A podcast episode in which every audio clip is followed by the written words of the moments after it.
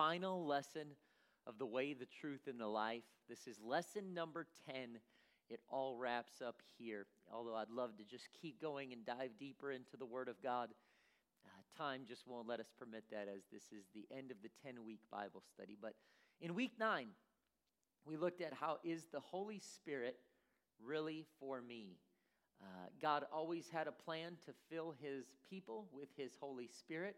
And instead of dwelling in a tabernacle or a temple, God desired to make his followers the temple of his Holy Ghost. And, and many of the Old Testament prophets spoke of this. John the Baptist did, so did Jesus. God was going to pour out his Spirit upon all flesh and write his law on our hearts. And that's exactly what happened in the Acts chapter 2. On the day of Pentecost, God filled 120 people with the Holy Ghost with the evidence of speaking in other tongues. This is the same way that believers received God's Spirit all through the book of the Acts of the Apostles. And God still wants to fill his people with his Spirit. Luke chapter 11, verse 9 says, And I say unto you, ask, and it shall be given you. Seek, and ye shall find. Knock, and it shall be opened unto you. For every one that asketh receiveth, and he that seeketh findeth, and to him that knocketh it shall be opened. If a son shall ask bread of any of you that is a father, will he give him a stone? Or if he ask a fish, will he give him a serpent? Or if he shall ask an egg, does he offer him a scorpion? I mean, what kind of dad does that?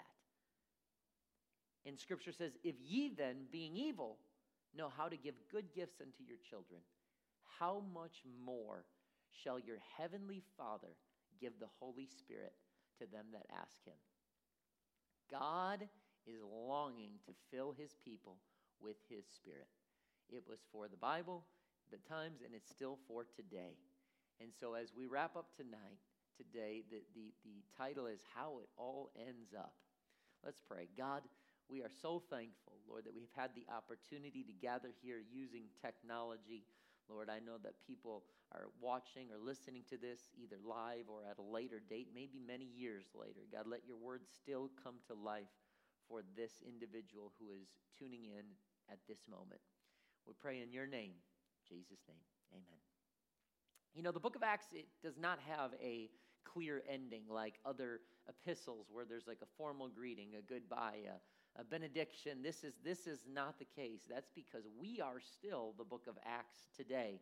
God is still fi- filling his people with his spirit. And as a matter of fact, God's greatest miracle is the transformation of a life. That we as a human being could be heading one way, struggling with one thing, but God, with, when we repent of our sins, we're washed, we're filled with His Spirit, our lives can be forever changed. But even after you have repented, you've had your sins washed away, you've been filled with the Spirit of the Lord, with the evidence of speaking in other tongues. That is, is, that is not the end of the spiritual journey, that's just the beginning. God has a plan for your life. Speaking in tongues is the evidence that God's Spirit has now come inside of you, but now we should show forth fruit. There should be fruit of the Spirit. Fruit comes on a tree and, it's, and it shows, hey, there's, there's health to this tree and it's bearing fruit. That's exactly what should happen with us. That when God fills us with His Spirit, we should now begin to bear fruit. And Galatians tells us about that fruit. In Galatians 5 22, it says, The Holy Spirit produces this kind of fruit love, joy, peace, patience, kindness, goodness, faithfulness, gentleness, and self control. There's no law against these things. And it says, Paul says, those who belong to Christ Jesus have nailed the passions and desires of the sinful nature to the cross and crucified them there. Since we are living by the Spirit, let us follow the Spirit's leading in every part of our lives. God does not just desire to fill us with His Spirit, He wants every part of our lives to be led by His Spirit. And that is what He desires for His people. So think about that because as you interact with society and the culture that you now live, you might be the only Jesus that someone sees or knows. So they're going to associate Christianity, Jesus Christ, salvation, with what they see from you. And so our lives and our demeanor should point to a Savior, it should point to Jesus Christ. And so your life now becomes a testimony.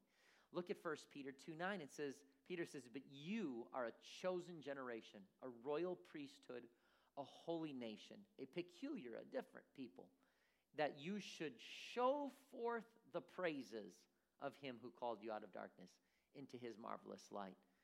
And so we should show the world. Oh, God looks in the heart. I understand that.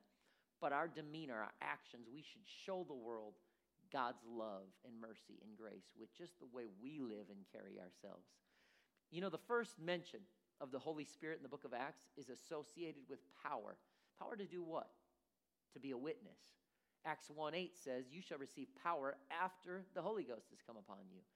Power to do what? To be witnesses. Where?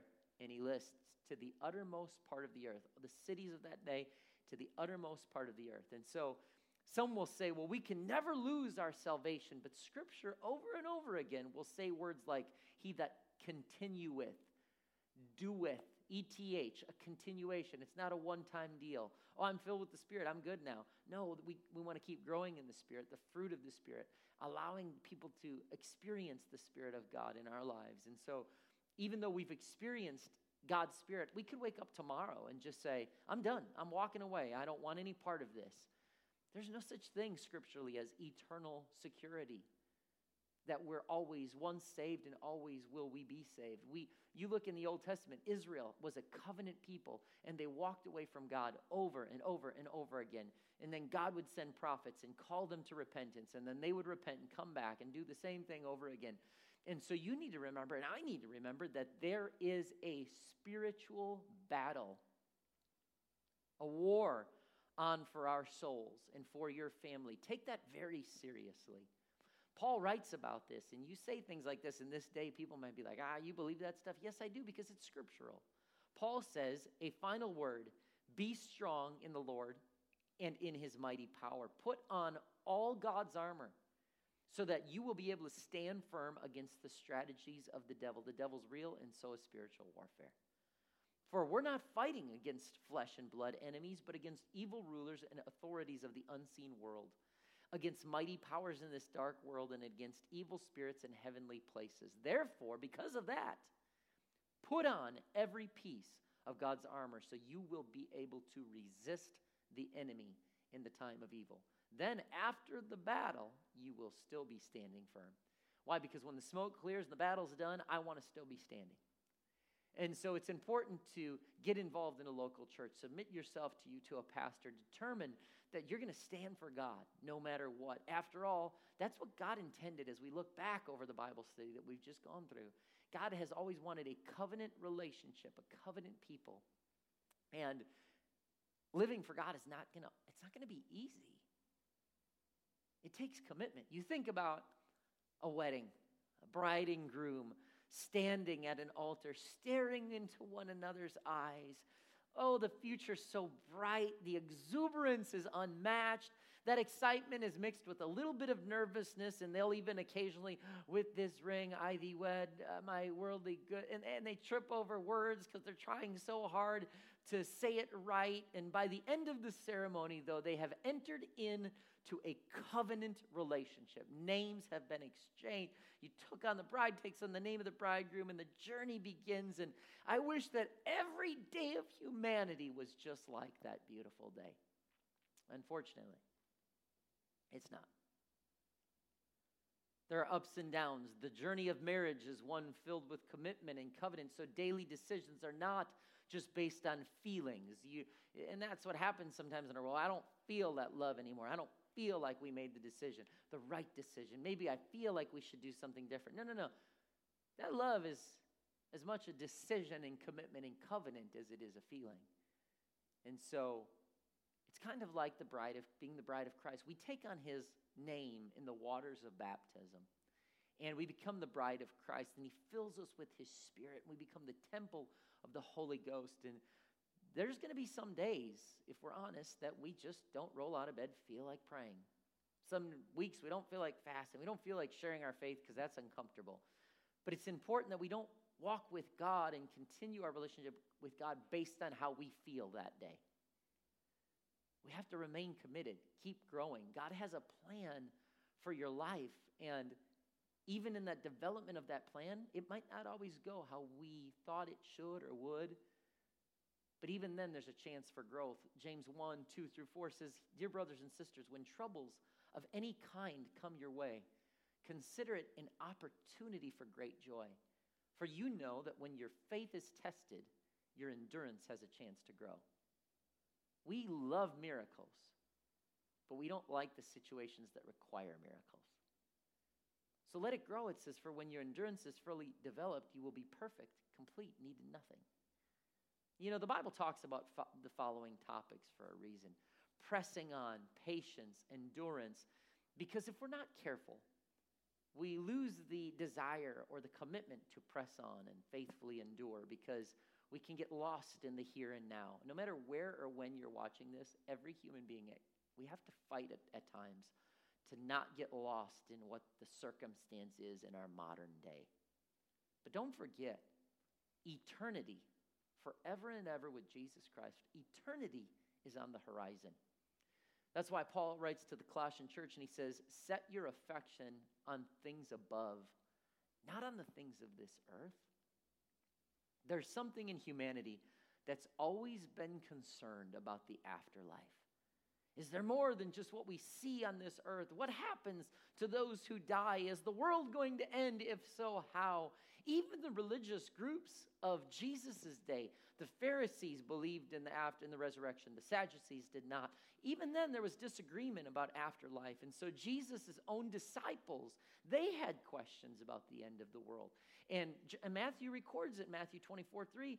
They're, they're sitting there on the Mountain of Olives, and the disciples came to him and they said, Okay, tell us. When will these things be? What shall be the sign of your coming and of the end of the world? So it's really a three part question there. He says, When shall these things be? What shall be the sign of your coming and the sign of the end of the world?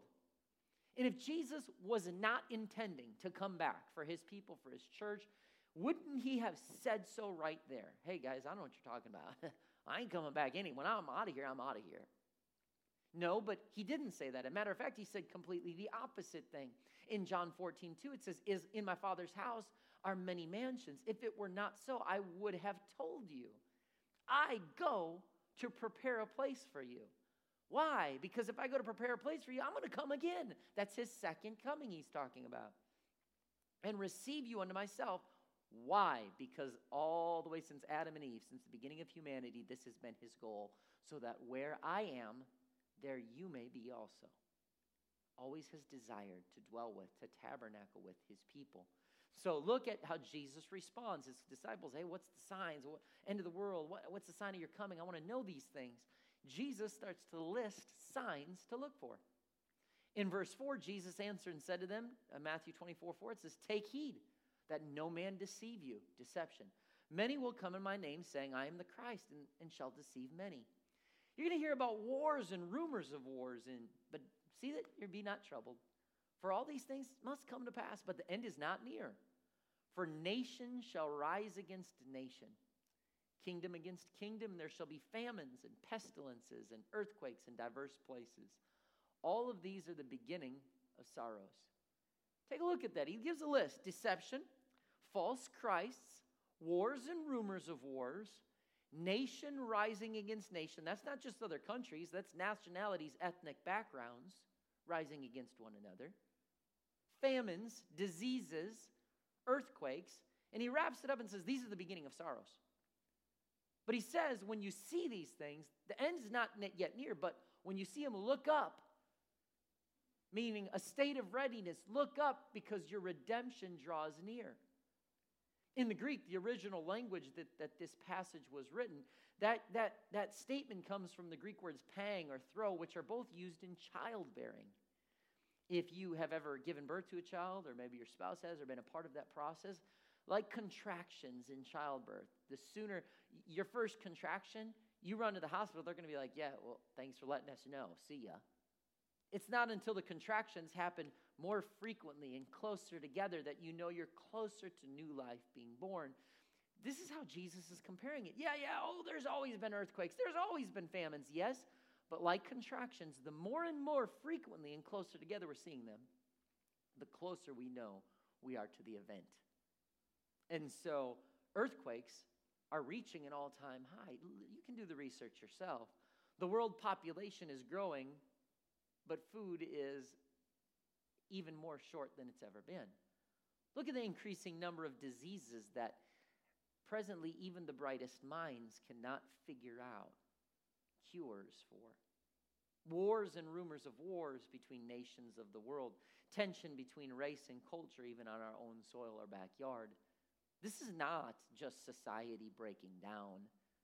This is a sign of the times that Jesus Christ specifically said, when you see these things happen more frequently, lift your head up and get ready. God's coming back.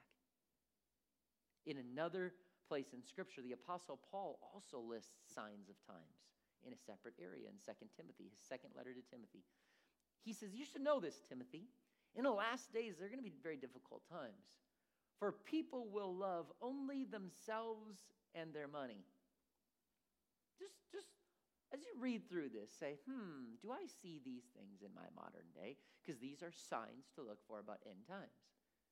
They will be boastful and proud, scoffing at God, meaning scornful mocking or an object of ridicule, disobedient to parents, ungrateful. They will consider nothing sacred Nothing sacred, not the Bible, not family traditions, not marriage, not statues or landmarks, not the law of the land.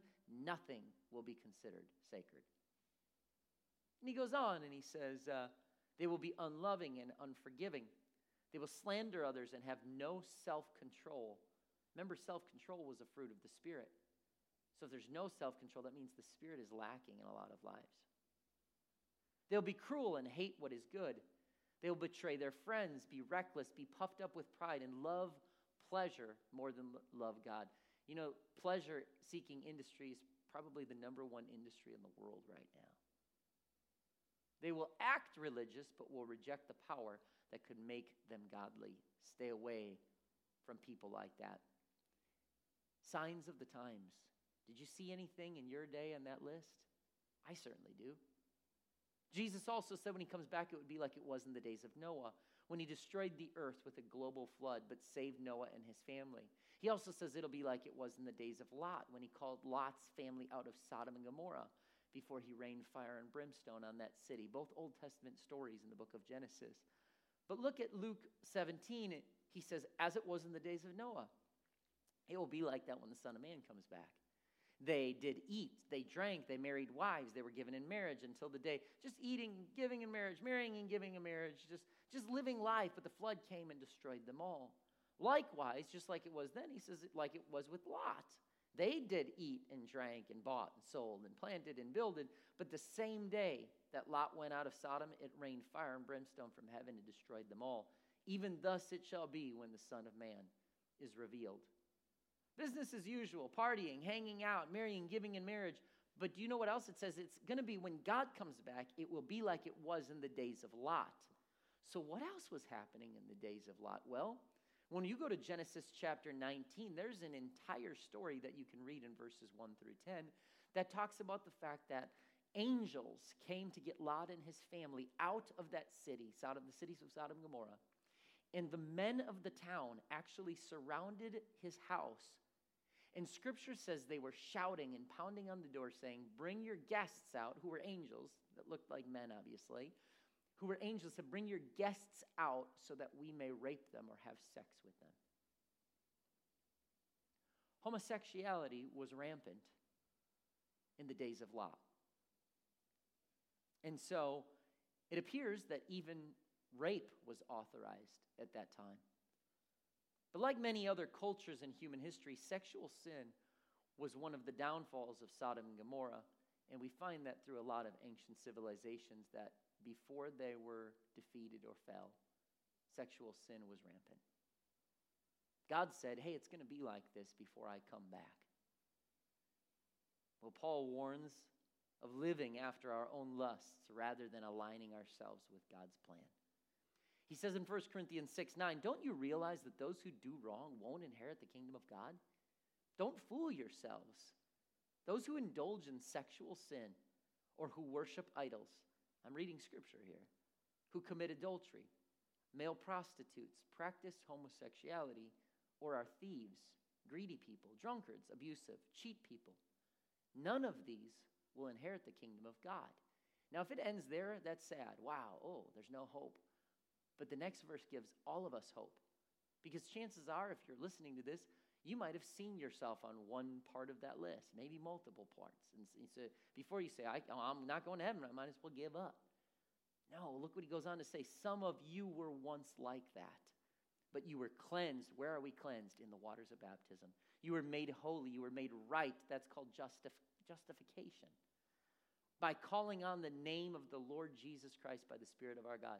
So, what is that right there? Repentance, water baptism, cleansing, and being filled with His Spirit. God can deliver you from any sin, just like He would me or anybody else. No matter what, His Spirit has the power to set us free from the bonds that any sin can try to put on us. So, Paul, at least, you know, because when you look at this, there's signs of the, t- these are signs of the times but things that we see as they take more as they happen more frequently we know okay we're getting ready for the next prophetic event on god's calendar. And what is that? That's the second coming of christ. Some will refer to it as the rapture. Uh, the scripture does not use the terminology rapture but a second coming a catching away of his saints. Paul at least twice specifically dealt with the church's questions about afterlife. In 1 Corinthians 15 51, he says, Behold, I show you a mystery, because it is kind of mysterious, right? We shall not all sleep, meaning just be dead or, or be in the grave, but we shall be changed in a moment, just like that, in the twinkling of an eye. The last trump, for the trumpet shall sound, and the dead shall be raised incorruptible, and we shall be changed. Again, to the Thess- Thessalonican church, he says this in 1 Thessalonians 4.13. He says, But I would not have you ignorant, brethren, concerning them which are asleep or have passed away, that you sorrow not, not as those who don't have hope. For if we believe that Jesus died and rose again, even so them also which sleep in Jesus will God bring with him. For this we say unto you by the word of the Lord, that we which are alive and remain unto the coming of the Lord shall not prevent them which are asleep. For the Lord himself, this is his second coming here, the Lord himself shall descend from heaven with a shout, with the voice of the archangel, and with the trump of God. The trumpets will sound, and the dead in Christ shall rise first. Then we which are alive and remain shall be caught up together with them in the clouds to meet the Lord in the air. And from that point, so shall we ever be with the Lord. Wherefore, comfort one another with these words. And what comfort that is. Hey, this isn't the end. I can spend eternity with him. Paul was not just answering questions about the afterlife, but he was offering the hope of eternity that comes from being the bride of Christ. Just as Jesus experienced death, burial, resurrection, we too can experience death, which is repentance. We talked all about this in previous lessons burial, which is water baptism in Jesus' name, and resurrection, which is spirit infilling with the evidence of speaking in other tongues.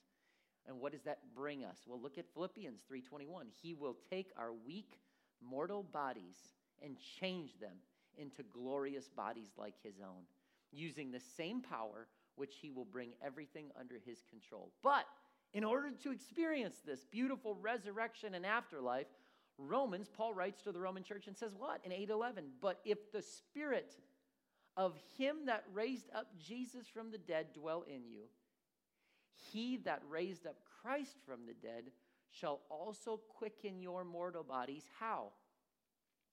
By his spirit that dwelleth in you. Being spirit filled is crucial. If I'm looking at scripture, He's saying the way I'm going to be resurrected and raised is by the Spirit that lives in me, by His Spirit. I've got to be filled with that Spirit. Notice the progressive plan of God. He creates Adam and Eve and he walks with them and talks with them in the garden. Then he wanted to be with his people, so he says, Make a tabernacle among you so I can dwell among you in the Old Testament. Then they reach their promised land, and Solomon builds an ornate, elaborate temple for God to dwell in. And it still wasn't enough, so God takes on flesh and he dwells among us, and he, Jesus Christ is walking among us and dies on the cross. But then he opens the door and says, Hey, the Comforter is going to come, the Comforter, which is the Holy Ghost. And I'm going to, you know what? I know it was it started with walking back then, and then sin messed that up, and then it was a tabernacle, and then a temple, and then a body. But now I'm going to top that. I'm going to put my spirit in every single human being that desires it. And I'll give you a sign to look for when you speak in tongues. But even in spite of all that, that's not where it's going to end. I want to spend eternity with my creation. Just like he said in John 14, so that wherever I am, that's where they will be too. So he's going to come back and say, I'm going to quicken you by the Spirit that fills you, and I'm going to resurrect you, and I'm going to catch you away and call you into a second coming when the trumpet sounds. But before eternity begins, the earth as we know it, Scripture says, will eventually be destroyed. 2 Peter 3 3 says, Most importantly, I want to remind you that in the last days, scoffers, again, oh yeah, sure, whatever, scoffers will come mocking the truth and following their own desires. Do you ever see that in your day? Because that's another sign of the time. They're going to say, What happened to that promise about Jesus coming again? Yeah, yeah, before the time of our ancestors, everything remained the same since the day the world was created. I've been hearing this forever. And Peter says, They deliberately forget that God made the heavens long ago by the word of his command, and he brought the earth out from under the water and surrounded it with water. And then he used that same water to destroy the ancient earth with a flood. And by the same word, the present heavens and earth have been stored up for fire. They are being kept for the day of judgment when ungodly people will be destroyed. But you must not forget this one thing, dear friends. A day is like a thousand years to the Lord, and a thousand years is like a day. Yeah, yeah, we've been hearing that forever. Just remember, a day is as a thousand years to the Lord, and a thousand years like a day. The Lord isn't really going to be slow about his promise, as some people think. No, he's being patient for your sake. If I believe the Bible, which I do wholeheartedly, God is only tarrying before he comes and takes his church just to, to be patient for the sake of us as, human, as humanity. He doesn't want anybody to be destroyed. He wants everybody, everyone, to repent. Repentance is part of the salvation process. But the day of the Lord will come as unexpectedly as a thief, and the heavens will pass away with a terrible noise, and the elements themselves will disappear in fire, and the earth and everything on it will be found to deserve judgment. See, many people think that the devil is this equal opposite to God, like you have God and the devil. You know, what's the difference between this and that? Oh, God and the devil. That's not the case. Since the beginning of time, Satan has desired to be like God. As a matter of fact, that's what got him, got him kicked out of heaven. So now Satan's mission is to tempt humanity and gather as many followers as he can. But really, he doesn't have to get someone to follow him. You don't have to be a satanic worshiper. He just needs to get you to question God's word and whether or not it's really important for you to follow Christ. That's all he's got to get you to do. Adam and Eve he, they didn't worship him. They just questioned God's word and fulfilled the lust of flesh, lust of the eyes, and the pride of life. He just needs to get you to put off obedience to say, I'll take care of it someday, tomorrow. But Scripture says today's the day of salvation. So what's keeping you?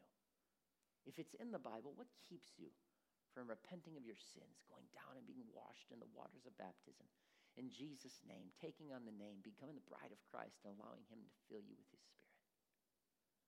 The Bible sheds light on the fact that before eternity begins, the Antichrist will come and deceive many. Now, he will even cause the world to take what is known as the mark of the beast. Before you write this off and, cl- and click out of this lesson and say he's going into the science, science fiction portion, how about let's look at Scripture and see if Scripture actually tell, talks about this? Revelation 13, 3 says, I saw John, if you can understand, in the, the book of Revelation is the apostle John had been exiled to an island called Patmos. And God starts to speak to him and give him dreams and visions, and he's trying to write down the things that he's seeing in these visions. And so he's saying, I saw that one of the heads of the beast seemed wounded beyond recovery. It's not, this is not like a real life story that happened. This is a vision that he's explaining. And he says, But the fatal wound was healed. The whole world marveled at this miracle and gave allegiance to the beast.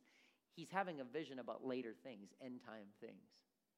And they worship the dragon for giving the beast such power. And they also worship the beast. Who is great as the beast? They exclaim. Who's able to fight against him? Then the beast was allowed to speak great blasphemies against God, and he was given authority to do whatever he wanted for 42 months. Three and a half years. The Bible talks about a great tribulation lasting seven years. The first three and a half years is a time of peace where the Antichrist is given this authority. The last three and a half years is God's wrath upon the earth. Now, if you look at verse 6, it says, He spoke terrible words of blasphemy against God, slandering his name and his dwelling, that is, those who dwell in heaven.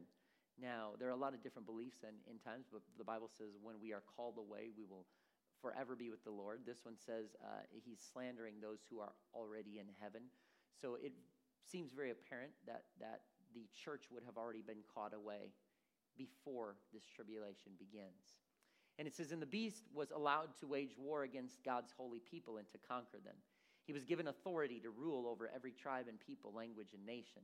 And all people who belong to this world worshiped the beast. They are the name, the ones whose names were not written in the book of life that belongs to the Lamb who was slaughtered before the world was made. Verse 16, but this beast he required everyone, small and great, rich and poor, free and slave, to give to be given a mark on the right hand or forehead, and no one could buy or sell anything without that mark. People say, "Well, if I ever see that coming, I'll serve God then." Come on, you mean to tell me that you cannot serve God today, but you're going to be able to serve God when it requires you to not eat or have a child taken or your life be put out? Serve God now. It says, without the mark, which was either the name of the beast or the number representing his name. Wisdom is needed here. Let one with understanding solve the meaning. And he says, the number is the number of a man. It's the number 666. So this is not just like weird Hollywood movie stuff. This is scripture. This is what the Bible says. Technologically, the stage is already set for this. It's no longer far fetched, it's no longer science fiction. As a matter of fact, if you do research, some governments are already placing chips in employees' hands for national security. It's already happening. If for some reason you missed the second coming of Christ, don't ever take this mark because there will be no hope. Revelation 14:11 says the smoke of their torment will arise forever and ever. They will have no relief day or night for they have worshiped the beast and his statue and they accepted the mark of his name. In the last three and a half years of the Great Tribulation, I wish time would permit me to go in depth into all of this, but if I could summarize, the Bible, Scripture tells us that God, his, his wrath is in the form of what is called seals, trumpets, and vials, found in Revelation chapters 6, 8, 16. And we read about terrible things, things like war, famine, Christians being killed for their faith. That's why I say don't take the mark. You'd rather just give your life as a martyr at that point earthquakes, falling stars, the sun turning red as blood, hail, fire, burning meteors, seas and rivers turning to blood, scorching heat that will burn human bodies, large portions of the plant and sea life being destroyed, and even an army of demons to be released to do whatever they want on the earth. My Lord, I don't want to be a part of that. I don't want to be here for this. The vision that God gives John to write down in Revelation is filled with some terrible things. And some will say, well, that doesn't sound like God. He's a loving God. Why would God do something like that? Yet God has always made his plan clear. He's always made his, his plan was always, here's what I'm, all through Bible, even to today, wherever you're living, he's always made it clear. He says, here's what I'm going to do. Here's what you need to do. Here's what happens if you follow my commands. Here's what happens if you don't follow my commands. What is not fair about that? God, in His love and mercy, His grace, it's remember the theme grace, faith, obedience. God's grace has reached out and showed you here's what the word says, here's my plan, here's what happens if you follow it, here's what happens if you don't. Now we either respond in faith or say, yes, I believe, or no, I don't. But even if we say, yes, I believe, it still requires obedience, me to follow through and say, oh, okay, God, if you want me to do that, He says, here's a chair for you. If you sit on that chair, you're going to be saved. If I choose to stay on this couch with my arms crossed, that, that's my fault. He provided the chair. All I got to do is move there and accept it. So, yeah, God's given a clear path for your salvation. He paid the price on Calvary. Now you have to apply the blood, just like they did in the Old Testament. The lamb was slain, but they had to take the blood and put it on the doorpost in the Old Testament. And we do this through repentance, water baptism in Jesus' name, and then He wants to put His Spirit in us. And no matter what, Scripture tells us we will all be judged. Man, humankind will be judged. Revelation 20:10, and the devil that deceived them was cast into the lake of fire and brimstone. By the way, hell was not made for humanity. It was made as a place of punishment for the devil. But those who choose to disobey God will. I know a lot of people disagree about this, but Scripture says the smoke of their torment arose forever and ever. There was wailing and gnashing of teeth. There is an eternal, eternal place called heaven and an eternal place called hell. He says, I saw a great, and he says, they were tormented day and night forever and ever. I saw a great white throne and him that sat on it, from whose face the earth and heaven fled away. There was no, no, no, there was found no place for them. And I saw the dead, small and great, stand before God, and the books were open, and another book was open, which is the book of life. The dead were judged out of those things which were written in the books according to their works. This is why Scripture says, don't neglect this great salvation. Hebrews 2 3 says, How should we escape if we neglect so great salvation? Don't neglect this. Look at the result. Revelation 21, and I saw, uh, and I saw a new heaven. John, it comes to an end. He's starting to see, wow, I saw a new heaven and new earth, for the first heaven and first earth were passed away. There was no more sea. And I, John, saw the holy city, New Jerusalem. Because Jerusalem was always the capital for God's people, but now it's a new Jerusalem coming down from heaven, prepared, oh wow, interesting, as a bride adorned for her husband. And I heard a great voice out of heaven saying, Behold, the tabernacle of God is with men. He will dwell with them. Well, that's because it's what he's always longed to do.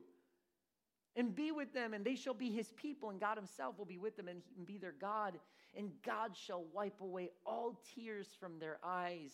What, an, what a compassionate picture we see there. There shall be no more death, no more sorrow, no more crying, no more pain, for the former things are passed away.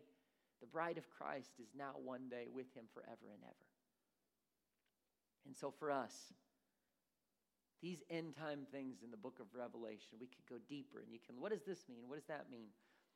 They can be puzzling and mysterious and confusing. In some areas, God says what it means. In other areas, there are all kinds of beliefs. Scripture has not made it clear, and so people have a lot of theories. But I want to wrap this, not only this lesson up, but the whole Bible study with just a few minutes to look at the, the true message. And that is, John, he, it's not mysterious, confusing. John, John and the people of the first century in the time he writes, this writing was natural for them. When you read and study the writings of ancient Near East civilizations, you'll read all about. They wrote about fire, animals, war, gods battling each other, God stepping out at various times. And, and as one professor put it in my life, Revelation is like poetry on steroids. And here's where the danger in reading and studying the book of Revelation is, and, and that's this we can forget the main message of why the book exists. Well, what does that mean? What does this represent? What about this? When's God come back? Yeah, absolutely. And I think we need to be lift up our heads and be ready. But the reason that the book of Revelation is there, it's right in the beginning lines of the, of the whole book. Revelation 1 1, it says, This is a revelation from Jesus Christ. God gave him to show the servants. Look at verse 2 who faithfully reported everything he saw, John did. This is his report of the word of God and the testimony of Jesus Christ. This whole book is about Jesus Christ. It starts out with seven letters, or written letter to seven churches in that particular day and, and culture and age. It's addressing things that they were going through. It, it was a letter, it, it's calling them to repent. It was reminding them about God's power. It's a reminder that in the midst of their struggles and their turmoil, even when the enemy is attacking them and the beast is coming against them, even when there's no hope seemingly, they have to hold on to the promise that, hey, if we will repent, if we will stay faithful, to the end, we win. That is what this book is about. And they will always win because if you serve a God who never loses, you never lose. And if we are not careful, we make this book more about fire breathing dragons and beasts of the sea, and whether the book's in chronological order, pre or post trib, what the eagle's wings represent, if it's talking about Babylon and Greece or USA and Russia. And we miss the fact that the main message is no matter what goes on, no matter what the situation looks like, no matter how intense the battle gets, no matter what the enemy brings or how many people he has on his side, the story has never changed from the beginning of time, the beginning of humanity, the book of Genesis. The serpent's head gets crushed, God wins, and so do we if we remain faithful and obey his plan. So, think about it. The book of Revelation is about Jesus Christ. The opening, opening verse tells us that. With that in mind, look at this passage. Revelation 5 1. John says, I saw a scroll in the right hand of the one who was sitting on the throne. There was writing on the inside and outside of the scroll. It was sealed with seven seals, and I saw a strong angel who shouted with a loud voice, Who is worthy to break the seals on this scroll and open it? But no one in heaven or on earth or under the earth was able to open the scroll and read it. You know what that's saying? Nobody in heaven, nobody on earth, nobody who's died and been buried under the earth. Like, no one is worthy to open this. John says, I began to weep bitterly because no one was found worthy to open the scroll and read it. But verse 5 one of the 24 elders said, Stop weeping. The lion of the tribe of Judah, the heir to David's throne, has won the victory. He's worthy to open the scroll and the seven seals. Who's the lion of the tribe of Judah? That is Jesus Christ. He won. He made a way for us to win too.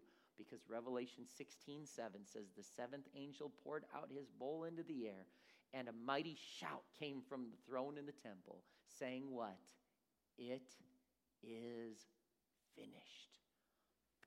Where is another time in Scripture that the phrase, it is finished, caused the world to shake? It is when Jesus Christ died on Calvary on a cross and he said, It is finished, and the earth opened and the quake and it quaked, the earthquake, and the, and the rock split, and in the tabernacle, the veil was torn from top to bottom because Jesus said, It is finished. When Jesus Christ took on death, he won a victory that would last for eternity. This is the book of Revelation, and this really is the entire Bible. We serve a God who always wins. And in His grace, He's invited humanity to be a part of that victory, to be a part of that eternity, and we will win too. Just follow His plan for your